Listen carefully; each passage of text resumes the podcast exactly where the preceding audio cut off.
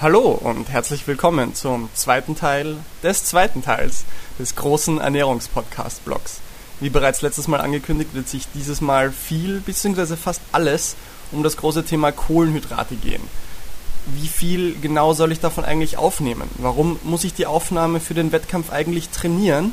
Und wie kann das gezielte Verzichten auf Kohlenhydrate eventuell mein Ausdauertraining optimieren? Dies und noch ein bisschen mehr jetzt im zweiten Teil des zweiten Teils des großen Ernährungspodcasts. Das ist ein super Stichwort. Essen vorm Schlafen gehen kann nämlich wirklich einen starken Einfluss auf den Schlaf haben. Ähm, darüber könnte man wahrscheinlich wieder eine Stunde lang reden, aber ich möchte mich auf eine, eine Subdomäne konzentrieren. Wir haben alle von Melatonin gehört, oder? Diesem Schlafhormon was. Ja, ja, ich, wir haben alle davon Ah, gehört. Melatonin, hast du sicher schon mal gehört, oder? Ja, ja, eh, ich. There we go. Melatonin, das Schlafhormon, was am Abend in einem gewissen Areal unseres Gehirns ausgeschüttet wird, was uns schläfrig macht. Das ist zum Beispiel das, warum man sagt, kein blaues Licht oder generell kein helles Licht am Abend, weil das unterdrückt Melatoninproduktion. So. Äh, es gibt jetzt eine Aminosäure, nämlich, das muss ich jetzt kurz nachschauen, weil die so ähnlich heißt wie eine andere Aminosäure und ich verwechsel die jedes Mal. Äh, Tryptophan, genau, L-Tryptophan. L-Tryptophan ist eine Aminosäure, sehr viel in Fleisch vorhanden, aber auch in jedem x-beliebigen tatsächlich Proteinshake, ähm, wird vom Körper umgewandelt in Serotonin, da eins dieser Glückshormone, die man kennt, und das wiederum wird umgewandelt in Melatonin, das Schlafhormon. Das heißt, es ist nicht abwegig zu denken und wurde auch einige Male gezeigt, dass die Aufnahme von Tryptophan, dieser Aminosäure, die auch viel in Fleisch vorhanden ist, aber logischerweise auch in Proteinshakes, dann irgendwie zu Melatonin umgewandelt wird und den Schlaf fördern kann. Boom, there we go. Positiver Einfluss auf den Schlaf. Was kann den Schlaf eher verhindern? Einfach viel und vor allem viel Fettiges vom Schlafengehen zu essen. Weil man muss generell sagen, wenn man viel isst, ist viel Volumen im Magen. Viel Volumen im Magen bedeutet viel Blut wird von anderen Orten zum Magen gezogen, auch weniger Blut im Gehirn. Und das führt zwar an sich zu Müdigkeit, aber auch zu richtiger Schlappheit. Das ist übrigens ein Grund, warum man nach üppigem Essen auf diesen Crash hat. Es ist nicht dieser Blutzucker-Crash, von dem oft geredet wird, sondern es ist eher, dass viel Blut im Magen ist. Aber es ist einfach viel Verdauungsarbeit, die da verstatten geht. Und Fett ist auch schwer verdaulich, schwerer verdaulich als andere Stoffe. Und dadurch ist natürlich auch der Schlaf beeinflusst. Das heißt, insofern kann Essen vorm Schlafen gehen, viel Essen vorm Schlafen gehen, eher suboptimal sein, ja? Ja, ähm, würde ich auch so sagen. Das ist ja auch immer das, das Lustige, deswegen sollte ich ja beim, bevor ich schlafen ging, kein Schweinsbraten essen, oder? Weil das yes. Ist yes. irgendwie auch nicht so. Und natürlich Fleisch braucht extrem lange, hat einen extrem langen Verdauungsprozess auch irgendwie, ja. Aber auch Gemüse, muss ich dazu sagen. Das habe ich auch eigentlich nicht gewusst, dass eigentlich, äh, wenn du einen Salat isst oder auch wirklich Tomaten, Gurke, Karotte, dass es eigentlich mhm. auch ziemlich lang, oder Zucchini auch ja. äh, ziemlich lange im Magen liegt eigentlich und der Körper oder der, der Magen lange arbeiten muss, das stimmt das schon. Das stimmt und es ist auch viel Volumen, je nachdem wie ja. viel du wirklich davon isst. Eben, wir sind wieder beim selben Thema. Viel Volumen im Magen an Essen, viel Blut im Magen, Schlappheitsgefühl, viel Verdauung, eventuell schlechter Schlaf zu diesem Thema Blutzuckercrash nochmal. Ich habe mich wirklich die letzte Woche viel auf PubMed um und um getrieben. Das ist eine, eine große Plattform, wo so ziemlich jede wissenschaftliche Studie zum Thema Ernährung, Gesundheit etc. veröffentlicht wird. Und habe gesucht, ob es da viel Beweis für diesen, ich esse viel Kohlenhydrate und dann habe ich diesen Blutzuckercrash gibt, ob, ob diese Hypothese irgendwie bestätigt ist. Und ich habe dazu nichts gefunden. Es gibt einige Studien, die sich anschauen, wie reagieren Leute vom Blutzucker her auf ein ho hohes Kohlenhydratessen, weil viel Kohlenhydrate, viel Insulin und dann theoretisch ein Blutzuckercrash. Und ja, manche Leute hatten dann wirklich sehr, sehr niedrigen Blutzucker, aber das Level des Blutzuckers hat keinen wirklichen Einfluss auf die Müdigkeit gehabt. Manche Leute waren im absoluten Normalbereich, haben sich super gefühlt. Andere Leute waren wirklich sehr hypoglycemic, wie man sagt, also ein sehr niedriger Blutzucker. Und auch alles easy. Andere Leute haben sich müde gefühlt, und hatten einen normalen Wert. Das war es ist sehr eigenartig. Es ist eher nur so subjektiv, oder? Das ja, beziehungsweise sehr individuelle und subjektive ähm, ja. Antwort darauf. Mehr ja. subjektiv, als es dann ja. tatsächlich ist. Yes. Gehen wir in den Block Racing-Training über und beginnen gleich mit Kohlenhydrate. Weil schon- Carboloading. Oh, there we go. Carbo-Loading. Die Super Buster Thema. Party, die wir alle schon vermissen. Einen Tag vorm Wettkampf noch schnell die Kohlenhydrate hineinschaufeln, weil ja gerade da noch schnell Ja. der Körper das einspeichern oder einlagern kann. Ja. Nein. Ja, nichts Nein. Besseres, nichts Besseres, was die Logik sagt, als direkt vor dem Raceabend, wo man nochmal geruht ins Bett gehen will und eine gute Nacht Schlaf braucht, da nochmal den Magen anfüllen, was Ja. geht und go, go, go. Vor allem Leute, die dann Ah. mir erzählen, keine Ahnung, am Sonntag ist der Marathon und am Samstag waren sie noch beim Chinesen All You Can Eat, damit die ja ein Carboloading haben, denke ich mir, nein, so funktioniert es natürlich nicht. Das dauert mehrere Tage, bis ich wirklich meine Speicher auffülle. Es ist nicht nur ein Abend. Ja. Es ist nicht nur ein Abend, es dauert mehrere Tage. Man sollte früher damit beginnen Mhm. und vielleicht auch, ähm, ja, ganz im Gegenteil, was wir eigentlich vorher beim Gewichtsmanagement ha hatten, dass wir äh, geringe Mengen zu uns nehmen mit hohen Zuckergehalt oder hohen äh, Kaloriengehalt. Ja? Das ist Ja. eigentlich, äh, da, das geht einfach schneller in flüssiger Form zum Beispiel oder ein Eis zum Beispiel essen, ja, nicht nur ein, ein Kilo, also ja, ein Liter Eis essen, ja, weil ich dadurch ähm, Ja. in kürzester Zeit sehr viel Zucker habe und ich kann das so schnell Ja. wie möglich ähm, aufnehmen ja, und ich muss es nicht extra noch verdauen und das Coole an der Sache ist dann auch irgendwie, dass ich dann ähm, am nächsten Tag nicht so aufgebläht bin, wenn ich ein Kilo Ja. Nudeln esse ja, oder Cola trinke. Ja, einfach flüssiger Zucker. Das ist einfach super. Es gibt ja auch mittlerweile äh, generell auch so ähm, Kuchen, die du dir selber machen kannst, wo sie wirklich sehr viele Kalorien oder auch Kohlenhydrate haben. Ja. also so spezielle, ja, mach mich dick Kuchen. Mach mich dick Kuchen. Ich kenne nur diese, ich kenne nur diese Weight Gainer aus dem Kraftsportbereich. Also einfach Shakes, die viel Protein haben, weil das wollen die ja, aber auch super viel Kohlenhydrat, einfach viel Kalorien auf wenig. Sind wir wieder bei dem Thema. Hohe Energiedichte, einfach nur um dich Ja. fett zu machen. Ja, aber es ist ja halt auch so für die Muskeln generell für die. Ernährung, für die Ernährung ist ja auch so wichtig, dass es nicht nur Proteine sind, sondern eher so ein Komplex zwischen Kohlenhydrate und Proteine. Ja. Ich glaube, das vergessen auch viele. Ja, ja. Super Thema. So, als du mir das in der Vorbesprechung gesagt hast mit diesem, ist doch ein Was Kilo- war hey, was für eine Vorbesprechung?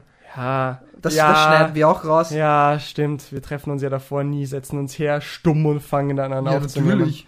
Als du gesagt hast, ein Kilo Eis essen, habe ich mir gedacht, das klingt irgendwie komisch. Dann habe ich drüber nachgedacht und so komisch klingt's gar nicht. So zu diesem Thema Carboloading. Ähm, ich habe diese eine tolle Studie gesehen, die sich angeschaut hat, eine Woche lang Fat Carbs oder ein Tag davor Carbs oder irgendwas dazwischen und was war am besten.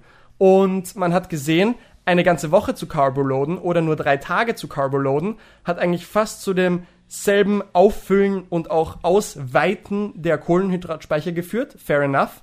Ähm, das heißt, man kann dasselbe mit drei Tagen erreichen. Aber durch richtig orges Carboloading über eine Woche hinweg war dann tatsächlich auch der Kohlenhydratverbrauch, also so gesehen irgendwie die Ökonomie, wenn man es so ausdrücken will, ähm, wesentlich schlechter. Also die haben eine hö viel höhere Oxidationsrate an Kohlenhydraten gehabt, was wieder ein bisschen ad absurdum führt, das Carboloading. Wenn du zwar deine Speicher krass auffüllst, aber dann erst recht wieder mehr davon verbrauchst. Das heißt, diese Studie, Entschuldigung, hat gesagt, so ein Dreitagesfenster mit wirklich sehr stark erhöhter Kohlenhydrataufnahme, aber auch nicht absurd erhöhter Kohlenhydrataufnahme, ist optimal vielleicht.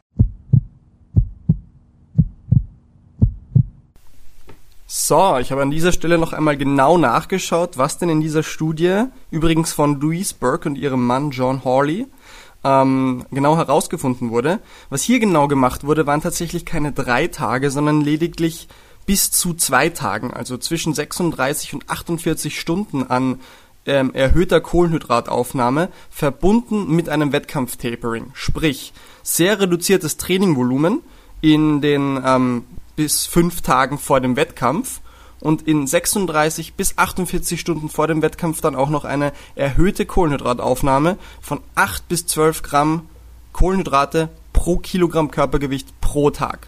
Also zusammengefasst, während dem unmittelbaren Wettkampf-Tapering, dem weniger Trainieren vor dem Wettkampf, könnte man in den zwei Tagen vor dem Wettkampf auch noch erhöhte Kohlenhydrataufnahme von 8 bis 12 Gramm Kohlenhydrate pro Kilogramm Körpergewicht pro Tag einbauen und nicht lediglich eine fette Mahlzeit am Abend vor dem Wettkampf in sich hineinschaufeln. Ja, wahrscheinlich eh, weil wir müssen immer ein bisschen aufpassen, weil wenn meine Speicher, meine muskuläre Speicher, meine Kohlenhydratenspeicher jetzt nicht leer sind oder etwas entleert sind und ich versuche es verkrampft jetzt aufzufüllen, dann, was macht der Körper? Der versucht ja dann irgendwie abzusetzen, weil er ja die, die, in die Muskulatur nichts mehr einspeichern kann. Das heißt, wenn ich jetzt wirklich bei Carboloading bin und ich habe aber keine, meine Speicher sind schon voll, wo soll ich das hinladen? Ich glaube, das ist auch ganz, ganz wichtig, was man ja da auf, aufpassen muss, weil ähm, auch bei der Belastung generell im Training oder sowas versuche ich ja das Ganze, meine Speicher nur herauszuzögern, aber ich kann sie nicht während der Belastung auffüllen. Ich glaube, das ist ganz, ganz wichtig auch am Ende des Tages. Ja. Ja. Weil wenn sie, wenn ich sie nicht vorher etwas entleert habe, dann macht es auch wenig Sinn, etwas aufzufüllen, wenn da, wenn da, weiß ich nicht, der Topf schon voll ist. Ja? Mhm.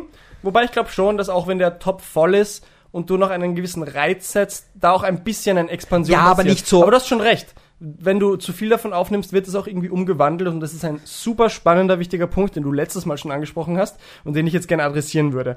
Also, was passiert jetzt eigentlich, wenn wir zu viel Kohlenhydrate aufnehmen, die Speicher voll sind und das eben, wie du sagst, irgendwo abgesetzt wird, nämlich zum Beispiel in Fett, oder? Genau, das meinst ja, du ja. genau, so, das nennt man De novo Lipogenesis. De novo, also neue, erneute oder von, von neu kommende. Ähm, Li Lipogenesis, Lipo, äh, Fett, Genesis, Entstehung. Wahrscheinlich komplett falsch übersetzt, aber es heißt quasi die neue Entstehung von Fett. Normalerweise, wenn wir Fett essen und es nicht gleich verbrennen, wird es als Fett gespeichert. Dar darauf ist unser Körper optimiert. Wenn wir jetzt zu viel Kohlenhydrate essen, wird das eventuell, eventuell auch gespeichert durch diese De novo Lipogenesis. So, dieser Prozess der Umwandlung von Kohlenhydrate zu Fett, die dann gespeichert werden, ist allerdings unglaublich ineffizient. Unglaublich ineffizient. Das heißt, es geht super viel Energie in diesem Prozess einfach verloren. Ähm, was schon eine gewisse Rational dafür wäre, wenn man abnehmen will, vielleicht zumindest in der kurzen Frist tatsächlich ein bisschen mehr zu Kohlehydrate zu greifen, weil die durch diesen Umwandlungsprozess da viel Energie verloren geht. Das widerspricht vielleicht ein bisschen von dem, was ich vorher gesagt habe, aber es ist doch egal, ob man High Carb oder High Fat ist. In der langen Frist auf jeden Fall. In der langen Frist wird der Körper sich darauf optimieren, Kohlehydrate umzuwandeln ähm, zu Fett und das dann relativ eins zu eins wahrscheinlich nie, aber sehr effizient machen. Aber in der kurzen zu mittleren Frist geht tatsächlich viel Energie verloren, wenn man sich an Kohlenhydraten über isst. Da wird nicht so viel als Fett gespeichert, wie man meinen sollte. Äh, ist auch ein Tool, was man, äh, den, was man euch mitgeben kann. Wo man nicht so viel falsch machen kann, über ein moderates Fenster wirklich viel Kohlenhydrate zu essen. Da wird man vermutlich nicht so viel zunehmen. Ist, äh, ist nicht uninteressant, ja. Und was man auch sagen muss, ähm, Kohlenhydrate, vermehrte Kohlenhydrataufnahme führt vermutlich auch zu mehr Dopaminausschüttung. Dopamin, ein anderes Glücklichkeitshormon, aber auch das äh, Hormon von Motivation und Antrieb ähm, ist vermehrt da im Gehirn bei mehr Kohlenhydrataufnahme. Das heißt, man ist auch ein bisschen Kohlenhydrate, man sagt immer, ist halt pure Energie, es ist Rocket Fuel. Ist es zu einem gewissen Grad auch. Das Gehirn rennt fast nur auf Kohlenhydrate. Kohlenhydrate löst ein bisschen Dopamin aus. Ähm, motivierend, antreibend. Also da ist schon was dahinter. Und, wie du auch vorher gesagt hast, bei hartem Training ist Kohlenhydrat einfach essentiell. Deswegen ist ja auch so, dass es ähm, die Basis bei uns in der Ernährung eigentlich die Kohlenhydrate sind. Dann die Bei Fette. uns im Sport, ja. Ja, auch generell eigentlich. Ja? Generell eigentlich. Das ist ja auch so, dass die Kohlenhydraten ein wichtig, prozentuell einmal einen wichtigen, großen Bestandteil Ja, das haben. stimmt. Ja? Das stimmt. Weil es einfach leichter ist. Weil du hast ja auch selber gesagt, ähm, Fette brauchen länger zu verdauen. Und ähm, ja, wir wissen, dass einfach Ja. es einfacher ist. Und auch unbewusst wissen wir das auch einfach irgendwie, weil wir greifen ja dann irgendwie auch zu Kohlenhydraten, zu Semmel, zu Brot und Ja. so und so weiter. Weißt du, was ich meine? Das ist ja, Ja. auch irgendwie lustig. Natürlich Ja, ist schon. halt die Gefahr, wenn ich mal Fertigprodukte zu mir nehme oder fast in jedem Produkt, egal was, ist schon überall Zucker drinnen, weil wir erkannt haben, dass es halt ein Genussfaktor auch irgendwie ist. Wenn es mir schmeckt, auch Fett, wenn viel was Fettiges ist, ist ja auch ein Geschmacksträger natürlich. Und das ist halt das, die Gefahr Ja, an der ganzen Sache. Das ist ein so wichtiger Punkt. Ich habe gerade gesagt, Kohlenhydrate, Dopamin, viele werden jetzt denken, ah ja, das macht ja dann süchtig. Das ist ja das, was man immer wieder hört. Das ist ja dasselbe, wie wenn man Kokain nimmt. Das ist derselbe selbe Dopaminausstoß im Gehirn. vergleichst Kohlenhydrate mit Kokain. Was heißt, ich mache das? Das machen, das machen Leute da, was heißt Leute? Das machen Influencer, Pseudowissenschaftler Ja, ja, da schon. draußen. Ja. Das kommt nicht von mir. Das ist tatsächlich was, was viele, viele Leute sagen. Und zu einem gewissen Grad kommt es ja nicht von nichts, aber das ist genau das Gefährliche an, an Pseudoscience, dass da viele wahre Elemente genommen werden und komplett aus dem Kontext gerissen werden. Zum Beispiel, ja, Kohlenhydrataufnahme führt wahrscheinlich zu einem gewissen Dopaminausstoß. Macht das jetzt per se süchtig?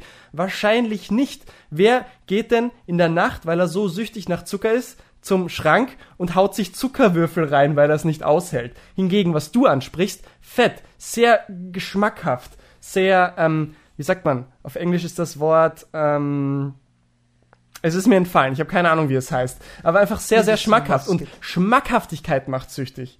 Und Lebensmittel werden immer schmackhafter und, und die perfekte Mischung aus Kohlenhydrate und Zucker. Und das ist das, was uns so abhängig und, und süchtig macht. McDonalds. Ja, I love it. ja, da, wie gesagt, sind wir wieder bei der bösen, bösen Industrie, aber da sind halt auch Lebensmittelwissenschaftler, die das perfekte Ratio, die perfekte, das perfekte Verhältnis aus diesen Stoffen herauszufinden, die uns perfekt schmecken und uns mehr davon haben wollen. Ja, stimmt schon. Ja. Das ist Äh, echt, echt faszinierend auch, was dahinter eigentlich steckt im Ende. des. Ist es. Zurück zu den Kohlenhydraten. Warum sind Kohlenhydrate gerade im Sport so unglaublich wichtig? Als die ketogene Ernährung so berühmt geworden ist, ähm, hat man, war halt die rational zu sagen, okay, in unserem Langzeitausdauersport ähm, verbrennen wir doch, sind wir doch eigentlich so locker unterwegs, dass wir vor allem Fette verbrennen. Und wenn wir jetzt mehr und mehr und mehr Fette verbrennen können, können wir unsere Leistung drastisch steigern, weil, so wie du auch letztes Mal schon angesprochen hast, davon haben wir quasi unendlich in unserem Körper. Fette, davon werden wir nicht, äh, davon werden wir nicht eingehen. Wie viele Marathons können wir rennen nur an Fetten, hast du gemeint? An Über unserem Körper? 42, ja. Ja, absurde Zahl. Also eine absurde Zahl. Absurde Zahl. Und dann hat man das untersucht. Werden Sportler, die sich ketogen ernähren, bessere Performance liefern? Und da gibt's diese berühmten Studies von Louise Burke, äh, australische Ernährungssportwissenschaftlerin, äh, die mit ihrem Lab äh, da sehr viel Pionierarbeit geleistet hat. Die haben sich mit Gehern beschäftigt. Also äh, wahrscheinlich ein Sport, wo, wo die Intensität noch mal geringer ist, als wir es im Langzeit-Triathlon haben. Und da haben sie eine Gruppe High Carb, die eine Gruppe Ketogen, die andere Gruppe gemischt. Und die Gruppe, die sich ketogen ernährt hat, hat, glaube ich, ihre Performance sogar gesenkt.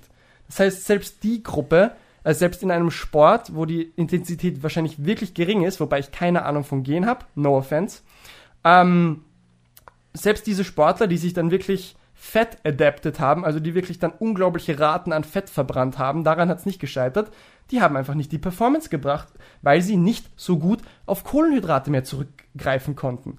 Denen sind die Enzyme abgegangen, um optimal Kohlenhydrate zu verwerten. Und das hat sich in der Performance niedergeschlagen. Ja, Und wie wir wissen, um Leistung zu erbringen, brauchen wir nicht nur Fette, sondern auch Kohlenhydrate. ganz wichtig. Kohlenhydrate. Weil die Fette ja, verbrennen, dann die Kohlenhydrate, nein, die Fette verbrennen im Feuer der Kohlenhydrate. die Fette verbrennen im Feuer der Kohlenhydrate. Das stimmt. Ja, that- that's it. That's it Das heißt, eine super High-Fat-ketogene Ernährung ist nicht per se leistungssteigernd. Und tatsächlich, wenn du diesen super Fat-adapted Leuten, diesen ketogenen Leuten dann wieder Carbs gegeben hast, deren Körper hat sofort darauf zurückgegriffen. Nicht so effizient wie bei den anderen, aber du merkst, der Körper will einfach die Kohlenhydrate für, für die Energiebereitstellung haben. Ja. Ähm, reden wir über die Aufnahme kurz von Kohlenhydraten im Wettkampf in Ernährung.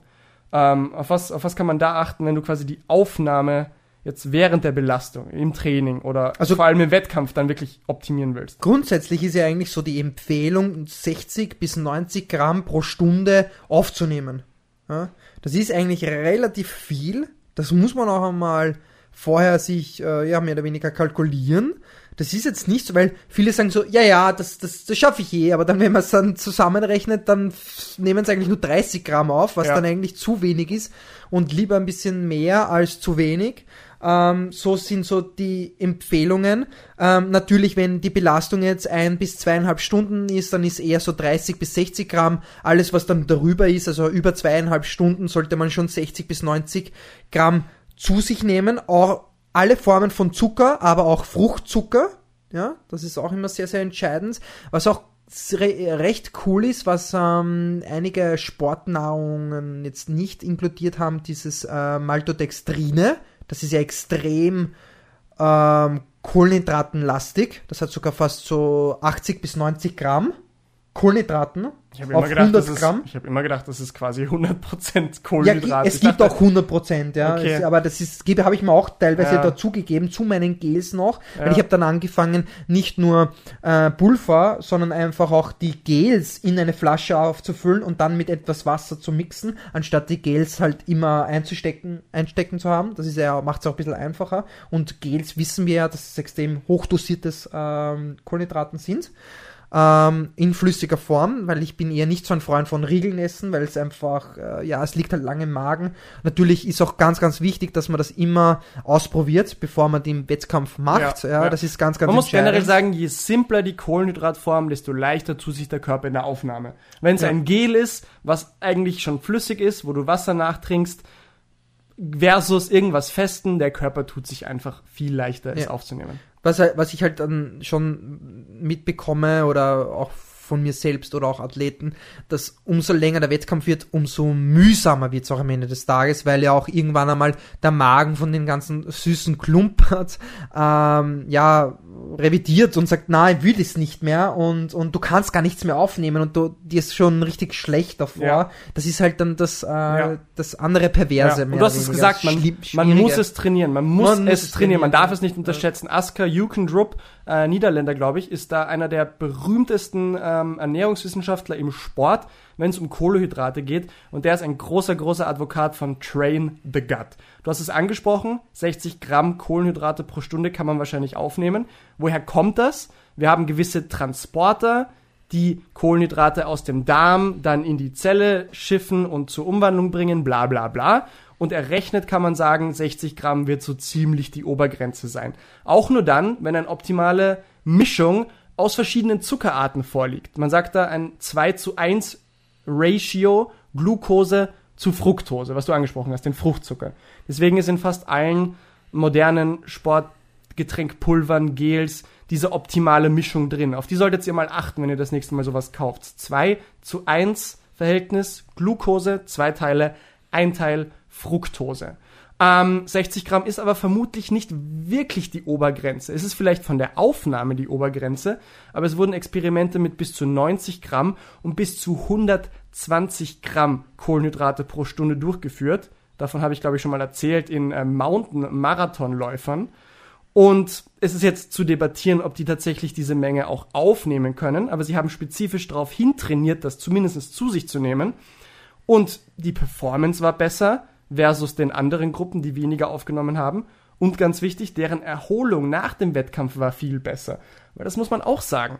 Auch unser Immunsystem, was ja super beteiligt ist an Reparaturprozessen im Körper, an auch Trainingsanpassungsprozessen, wird unterstützt durch Kohlenhydrate. Ja, also natürlich ähm, Hochleistungssportler im Ironman-Bereich zum Beispiel nehmen natürlich mehr als 90 Gramm pro Stunde auf und achten auch darauf, weil einfach äh, so quasi nach, nach dem Motto viel hilft viel. Aber was auf jeden Fall wichtig ist, was man äh, schon unterscheiden muss, dass es hier um Wettkampfbelastungen geht zwischen ähm, 60 und 90 beziehungsweise 30 und 90, ähm, äh, 30 und 60 Gramm. Ähm, was jetzt äh, beim Training wiederum ein bisschen anders ist. Wenn ich zum Beispiel jetzt ein lockeres Training habe, sollte ich andere äh, oder weniger zu mir nehmen, was Gramm betrifft oder ein intensives Training oder ein sehr hochintensives Training. Ja, das muss ja. man auch immer unterscheiden natürlich. Und da, da, sind so die Empfehlungen im, im, im lockeren bis moderaten, moderaten Training sollte ich ähm, ja so fünf bis sieben Gramm pro Körpergewicht zu mir nehmen ja, pro Tag. Dass man auch noch jetzt nicht pro Trainingseinheit, sondern generell pro Tag. Ja? Und ähm, was jetzt so eine Stunde Training pro Tag betrifft, wenn ich jetzt so ähm, ein bis drei Stunden Training am Tag habe, soll ich eher so sechs bis zehn Gramm pro Körpergewicht zu mir nehmen an Kohlenhydrate. Und wenn ich wirklich sehr hochintensives Training habe, was jetzt äh, nicht nur die Intensität betrifft, sondern auch das Volumen betrifft, also die, die Trainingsstunden, so vier bis fünf Stunden, zum Beispiel Trainingslager oder wenn ich einmal eine fünf Stunden Radausfahrt habe, was jetzt nicht ähm, außergewöhnlich wäre für einen Triathleten oder Radfahrer, der mal fünf Stunden am Sonntag Radfahren geht, das sollte man schon sagen, dass er 8 bis 12 Gramm pro Körpergewicht zu sich nimmt. Das ist eigentlich relativ viel. Es ist wirklich viel. Weil wenn man sich das ho- hochrechnet, bei 80 Kilo schweren Mann, ähm, der müsste dann fast äh, 960.000 Gramm Kohlenhydrate zu sich nehmen. Ja?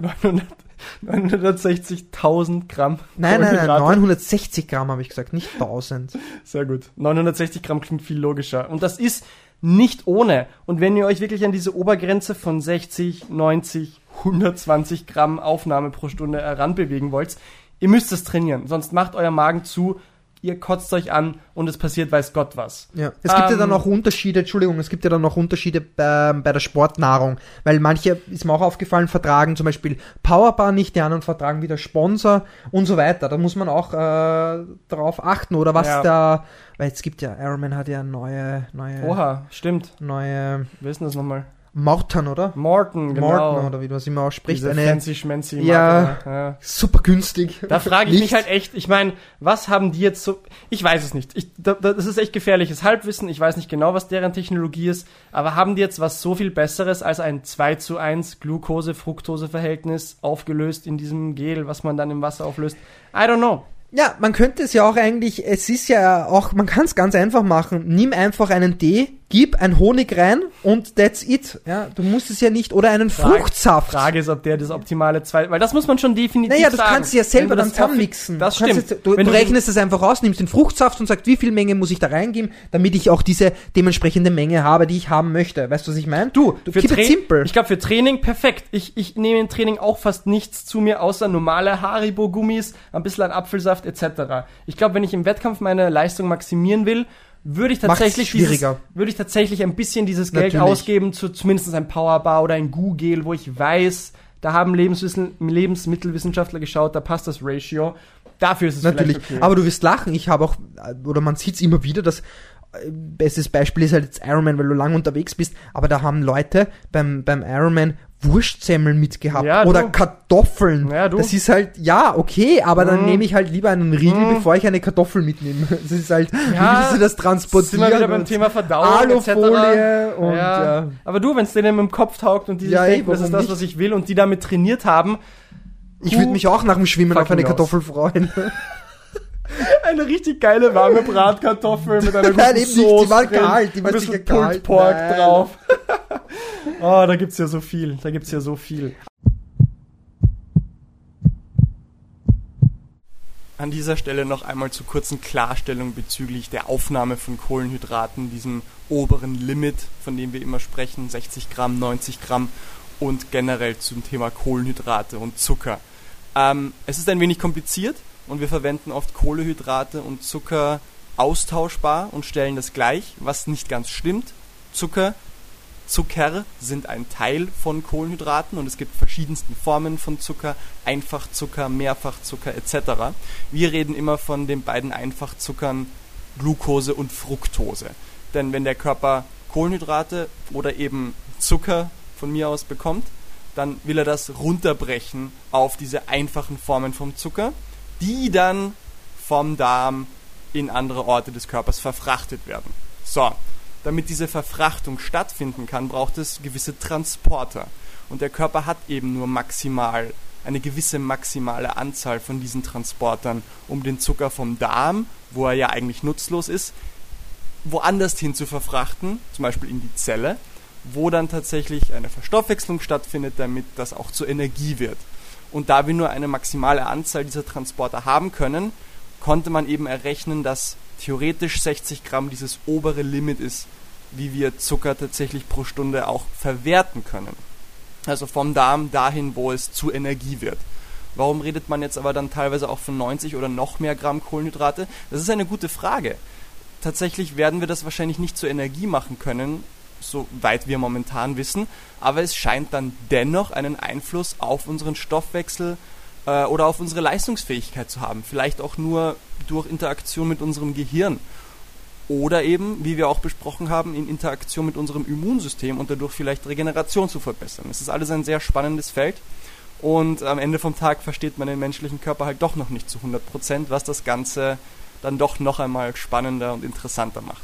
Aber lange Rede, kurzer Sinn, wenn man Kohlenhydrate oder eben Zucker aufnimmt, der Körper will das runterbrechen in diese Einfachzucker, Glucose, Fructose. Das heißt, wenn man ihnen von vornherein Glucose, Fructose zuführt, hat er schon mal weniger Arbeit, da was umzuwandeln. Und dann kann er mit Hilfe dieser Transporter das vom Darm in die Zelle verfrachten, wo es dann zur Energie wird. Aber was auch, glaube ich, wichtig ist, wenn wir bei dem Thema jetzt gerade so sind, ähm, was viele dann nicht vergessen oder sollten, äh, ist Natrium. Die Natriumzufuhr.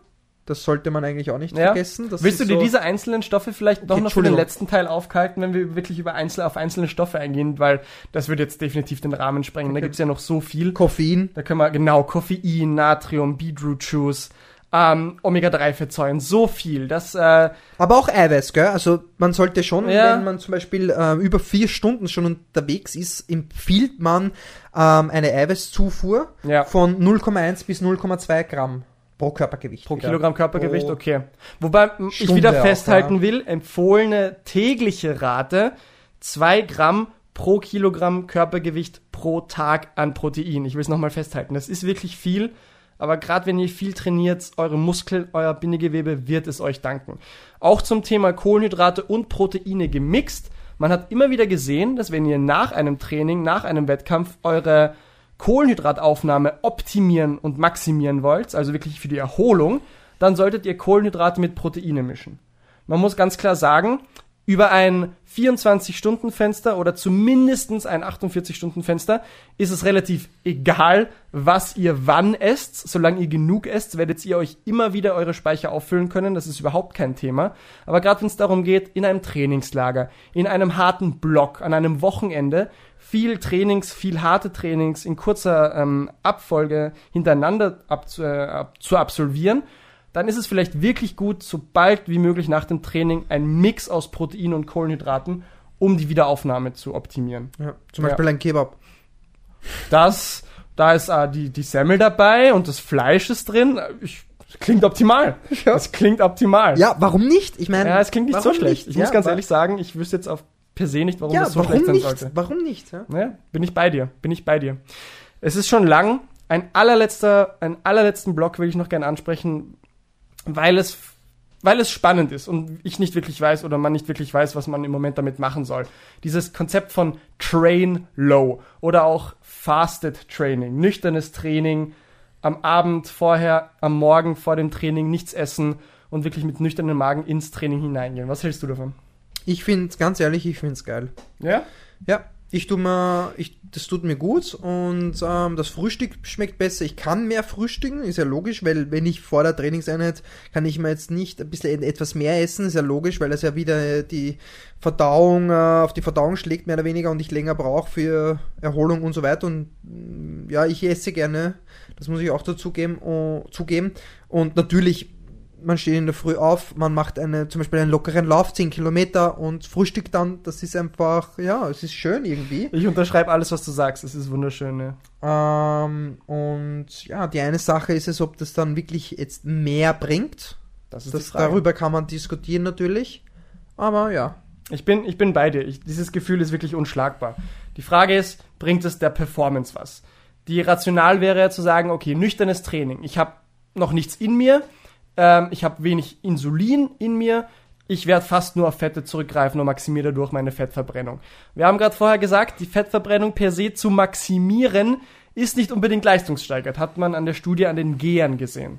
Das heißt, das ist nicht unbedingt die Antwort. Ähm, die wesentlich unintuitivere Antwort, ähm, wo jetzt wirklich sich, wo noch Wissenschaft vonnöten ist, ist zu sagen, macht es mich vielleicht, macht es einfach mein Training effizienter. Man hat gesehen, dass wenn Leute nüchtern trainieren oder zumindest keine Kohlenhydrate aufnehmen, eventuell indem sie das Frühstück einfach ausfallen lassen nach einem Schlaf oder am Nachmittag hart trainieren, dann sehr wenig Kohlenhydrate essen, schlafen gehen und dann am nächsten Morgen trainieren, dass tatsächlich die Zellantwort auf das Training ein anderer sein könnte. Wie hat man das festgestellt? Man hat sich die Genexpression in den Sportlern angeschaut und hat gesehen, dass diese Gene, die dafür zuständig sind, Mitochondrien zu bilden, wir erinnern uns, Mitochondrien, die Kraftwerke der Zelle, je mehr Mitochondrien wir haben theoretisch oder je effizienter diese sind, desto mehr Energiebereitstellung in kurzer Zeit und eigentlich desto leistungsfähiger. Und man hat jetzt gesehen, dass es Anzeichen dafür gibt, nüchternes Training, wenig Kohlenhydrate vor dem Training, mehr Genantwort, die zu Mitochondrien führt. Also in kurz, nüchternes Training, wenig Kohlenhydrate, mehr Mitochondrien. Vielleicht. Und das wissen wir halt noch nicht. Keine Studie hat per se eine tatsächliche Leistungssteigerung äh, oder zumindest eine langfristige Leistungssteigerung aufgrund von nüchternem Training oder diesem Train Low feststellen können. Aber diese, diese Genverbindung ist definitiv da. Und das geht auch ganz stark auf die auf Studien von Louise Burke zurück, die wir angesprochen haben, oder auch ihrem Mann ähm, John Hawley. Und das ist ein spannendes Feld. Und was da noch in den nächsten Jahren oder Jahrzehnten rauskommt, darf man definitiv gespannt verfolgen. Aber ich bin beim Alex. So ein, ein nüchternes Training in der Früh, gerade ein Swim, muss man ehrlich sagen, und danach sich vor ein geiles Buffet setzen, ist einfach was Belohnendes. So wie jeden Tag in der Früh oder was? Ich, sitze hier. Schön er redet, glaube ich, gerade vom Trainingslager. ich, ich träume. Oh, geil. Ich träume von meinem Trainingslager. Buffet, für ein Buffet. Ich glaube, das träumen wir alle. Ja. Aber ja, natürlich, ich weiß, was du meinst. Und ich muss doch sagen, mh, mittlerweile ist es auch dann so, wenn du dich dann gewöhnt hast, dass auch irgendwie die Leistung dann besser ist, weil natürlich, du hast einen nüchternen Magen, ähm, da, ja, du bist einfach, manche tun sich halt, vor allem beim Laufen ist es mir aufgefallen, dass ich ja. mir dann schwer tue mit einem nicht jetzt vollen Magen, aber trotzdem vorher was gegessen zu haben. Ja. Ähm, vielleicht musst du dann noch mal aufs Klo ja. und so weiter. Es ja. ist äh, aber auch das gar nicht wieder, so einfach. Aber auch das sind wir wieder bei Individualität. Ich hatte Natürlich. Zeiten in meinem Leben, wo ich aufgestanden bin, nichts gegessen, Kaffee, drei Stunden Radausfahrt, eine Stunde drauflaufen mit Intervallen. Fraglich, wie schlau das war. Damals 1990 als Triathlon-Profi. 1990 als Triathlon -Profi. meiner Journey zu Hawaii in den dummen Jahren des Studiums und des Bundesheers. Nein, ähm, und heute und ich hätte mir nicht vorstellen können. Ich habe mich auch im Kopf wohl gefühlt. Ich habe mich frisch gefühlt bei nüchternem Training. Wirklich toll, da so wie du es beschreibst. jung und dumm.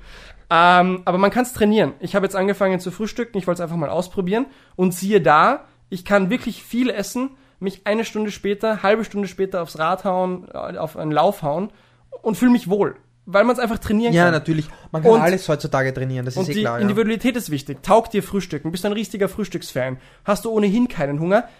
Da sind wir wieder beim Thema. Du hast die Flexibilität. Hm. Du, du weißt jetzt hoffentlich, dass es nicht das eine das Wahre ist und nicht das andere das Wahre ist beides funktioniert. Und mach was daraus, mehr ja. oder weniger. Wir, ja. das, wir geben euch das Werkzeug und mach selber daraus was. Ich genau. Glaub, das ist auch ganz, ganz wichtig. Und es ist nicht so, man muss in der Früh aufstehen und das, die wichtigste Mahlzeit ist das Frühstück. Nein, so ist es natürlich nicht. Nein, ja. nein. Dir taugt das Frühstück und du freust dich auf Frühstück.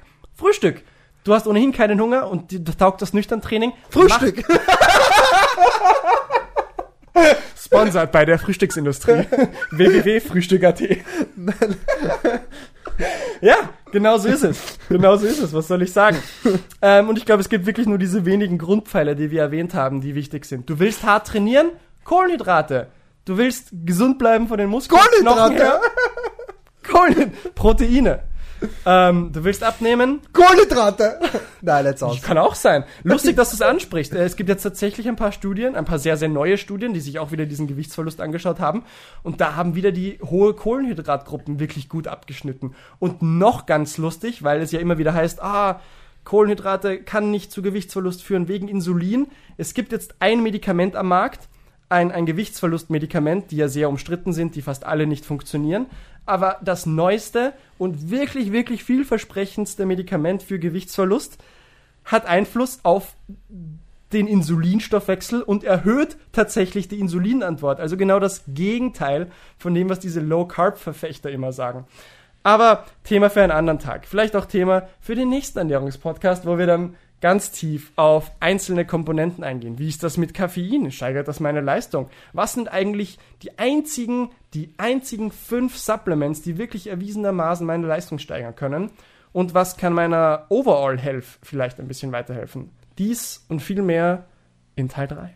Bei Rework. Sponsored by Frühstück.at und Kohlenhydrate.at. Nein, Alex, es war mir eine Freude. Du hast es angesprochen. Es gibt nur noch eins zu sagen. Rework. Bei Fragen, Anregungen oder Beschwerden melden Sie sich einfach unter der Nummer 0676 944 60 59 oder per Mail unter office at re-work.at. Des Weiteren würden wir es schätzen, wenn Sie uns auf Instagram at rework.at folgen und das ein oder andere Like da lassen. Rework!